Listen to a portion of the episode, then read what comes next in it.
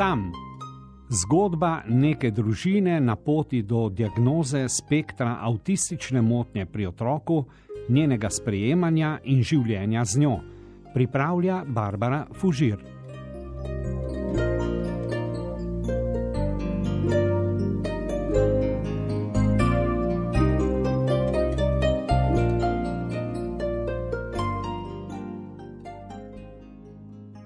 Kaj rabimo kot družina otroka z avtizmom in česa niti pod razno nočemo. Tako, zelo predrzno sem se postavila v spredje in sedaj takole javno, kar po radiju razglašam, kaj hočem in česa nočem. Ah, strogi glasovi v glavi mi prišepetavajo, da bom na tak način vsekakor končala v peklu. Če pa to ne, pa vsaj konkretno obrekovana. Kaj si pa misli, da je? Saj, zakaj bi hoteli biti nekaj posebnega, vedno nekaj drugačnega?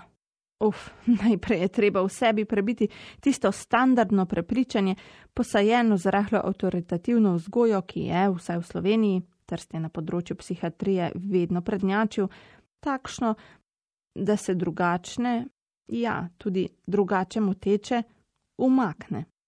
Sama sem med lastnim šolanjem drugačne otroke videla le odaleč. Bili so v posebnih oddelkih, varno umaknjeni v narekovajih od ostalih, da niso bili moteči. Bili so kot opomnik preostali družbi, staršem, da so lahko hvaležni, ker imajo tako imenovane normalne otroke. Drugačni so bili na varnostni razdalji od, v narekovajih, normalnih. Ker takšne izraze, normalni in drugačni, prizadeti, posebni, ja, Takšne izraze smo uporabljali. Ne vedoč, da imajo besede dosti večjo težo, kot bi si mislili. Umikanje drugačnih, otrok s posebnimi potrebami, je lahko v neko družbo močno zajeno. Ko se tako ljudje na papirju odločijo za inkluzijo, je praksa običajno še leta, kaj leta, desetletja zadaj. Avtisti znajo biti moteči. Niso vedno prisrčni sončki. Avtizem ni tiste vrste drugačnost, ob kateri bodo mimoidoči ali znanci čutili empatijo in hkrati usmiljenje ter hvaležnost, da sami pa nimajo takšne ali drugačne vrste primankljaja, kot se rado gleda na posebne potrebe. Otroci z avtizmom so tisti, ki kričijo, ki udarjajo, ki spuščajo čudne zvoke, ki jim na zunaj njihove drugačnosti sploh ne morete prisuditi, so tisti, ki ne pozdravijo, ki vse razumejo dobesedno, ki nimajo smisla za humor, ki jim je družba dosti krat odveč in so zelo togi pri svojih ritualih. Načeloma, roka na srce, kar malo naporni. A še vedno, svet je od vseh nas. Ne samo od tistih, ki vedo vedno povedati kakšno dobro šalo, ki kar bruhajo empatijo, ki so povezovalni, ki se radi objemajo in pojejo, ki so potrpežljivi in ki se znajo vedno prilagoditi drugim. Tudi sama sem ob sodečih pogledih in številnih nasvetih pomislila, da bi skupaj s sinom kar zbežala, nekam na varno, magari na vremensko postajo na Kridarici, kjer bi sin predstavljal 50 odstotkov stalnega prebivalstva in bi bil končno tipičen. Veste, kaj je bilo meni najtežje?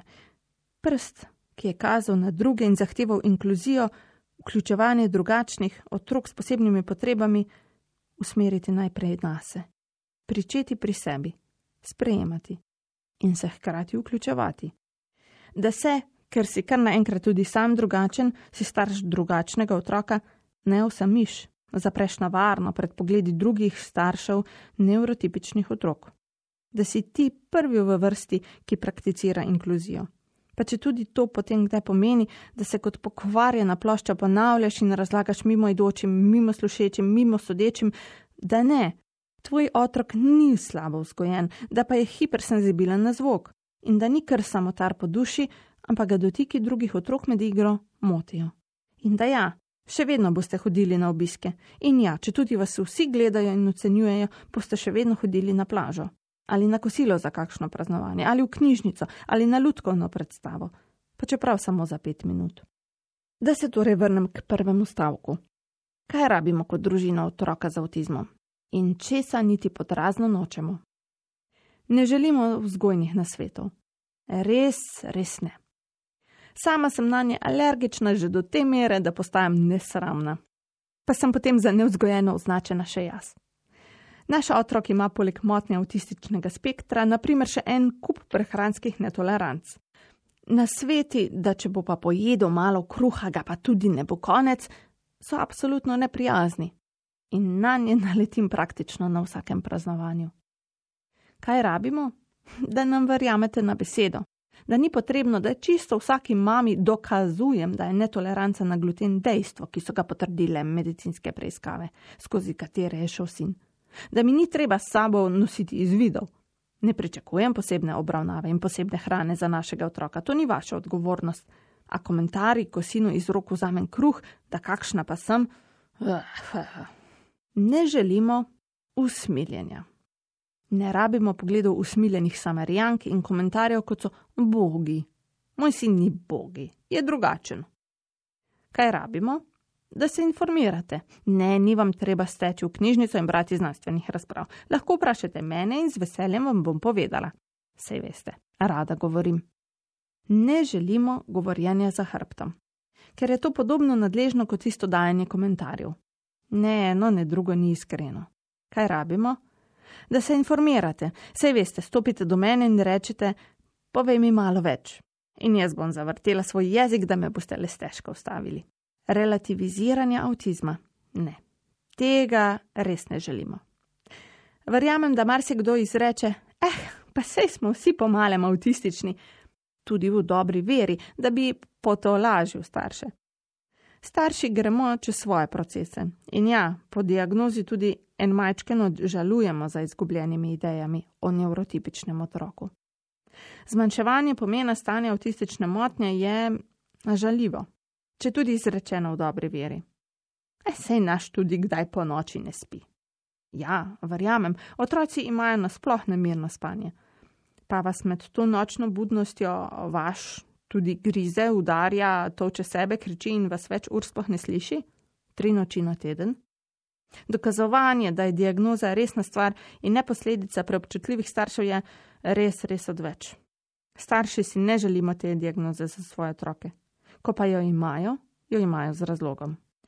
V to skupino spada tudi tisti famozen stavek: Eh, danes so že vsi avtisti in na razglabljanje, kako hitro se menda da diagnozo motnje avtizma. Ne, diagnoza se ne dodeli hitro, verjemite. Je trnova, tudi večletna pot priti do diagnoze, ta ni posledica pol urnega obiska pri pediatru. Da je več diagnoz spektra avtistične motnje v zadnjih desetletjih, je res. A razlogov za to ni iskati v preobčutljivih starših in razvajenih otrocih. Kaj rabimo? da se informirate. Sej veste, stopite do mene in rečete, povejte mi malo več. In jaz bom zavrtela svoj jezik, da me boste le stežko ustavili. No, vidite, zdaj se pa že ponavljam. In še ena izmed misli, za katero si želimo, da je ljudje ne podelijo z nami. Se bo že navadil? Ne, ne bo se. Še enkrat, številna ravnanja mojega sina niso posledica njegove razvajenosti naše popustljive vzgoje in domnevati to, brez da bi nas sploh dobro poznali, moj sin se ne bo nikoli povsem navadil glasnih prostorov. Čeprav za neurotipike ti morda sploh niso glasni. Nikoli mu ne bo čisto domače trobljenje avtomobilov, sirena rešilca, zvonjenje v zvoniku, veselo kričanje otrok. On se bo ob tem udarjal po glavi, ne mara bo v stiski zaradi senzorne preobremenjenosti udaril tudi koga drugega. Nikoli ne bo čisto domač v glasnih skupinah v vrtu ali v šoli.